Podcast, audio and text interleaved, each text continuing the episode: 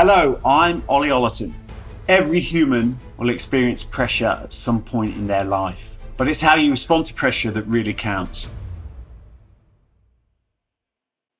Everyone can relate to pressure, usually as a single event. Pressure in the special forces is something very different, and every special forces operator is trained to get into flow when the crisis really starts to flare. And that is different layers of pressure, so many things happening at one certain point in time. I want to go to a story that really typifies that pressure, uh, and that was when I was in Iraq. I was driving a car. There was one other person in the back who was my number two. We were both armed, and uh, we were in soft skin vehicles, which means the bullets come through. And we were protecting a convoy going to Baghdad. And it was at that point between Ramadi and Fallujah we got attacked by the militia. I was driving the car 130 kilometers an hour. I had a small MP5 Kurz on my lap. And all of a sudden, the militia who were chasing us started to open fire. Anyone that's heard an AK 47 will understand it's a very intimidating sound. But when you hear four AK 47s cracking off at the same time when they're pointed at you, it's like a crescendo from hell. I had that responsibility of the people in front of me 12 people who had invested in me to keep them safe. I had the pressure of driving a car at 130 kilometers an hour, and I had the pressure of having to deal with that threat in pressured situations, what happens physiologically, you start to breathe erratically. When you do that, that increases cortisol and that puts you into fight, flight, or freeze. And in that moment, when the bullets started flying, that pressure was immense.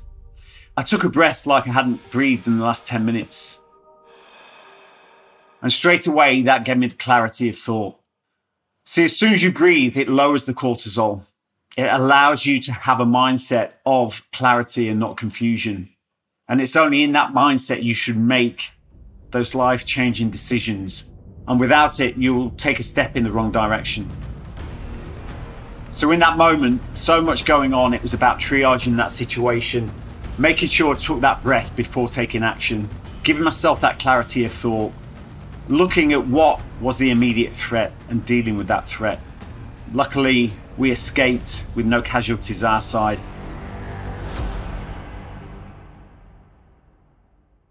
When you feel pressured, when you put yourself into a pressured situation, the situation wants to grab you around the neck and rag you around and make you make decisions, force you into making decisions. When you learn to control that pressure, and simply that's by breathing, getting some clarity of thought, it allows you to be in the driving seat in that situation when I was in that car, when you're in a confined space like that being shot at, it is extremely stressful, extremely stressful. You have very limited options. So, really being able to deal with that pressure through your breathing, being able to control your mindset is so, so important. And you should not make any kind of rash decisions when you're forced into it under extreme pressure. Some people crumble under pressure because they're not used to pressured situations. They allow the pressure to dominate. And in that moment, the mind will look for the easiest way out, the path of least resistance, if you allow it to. Nine times out of 10, that takes you a step in the wrong direction. And it may be a short win, but long term, it will have negative outcomes.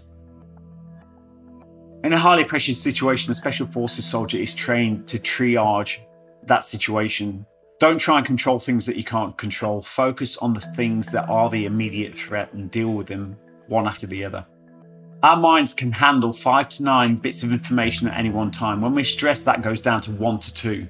It's really important in any stressful situation that you focus on only one to two things in that moment.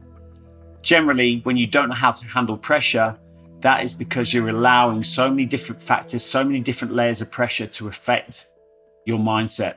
And in that moment, the easiest way out is to take the shortcut, and shortcuts don't win.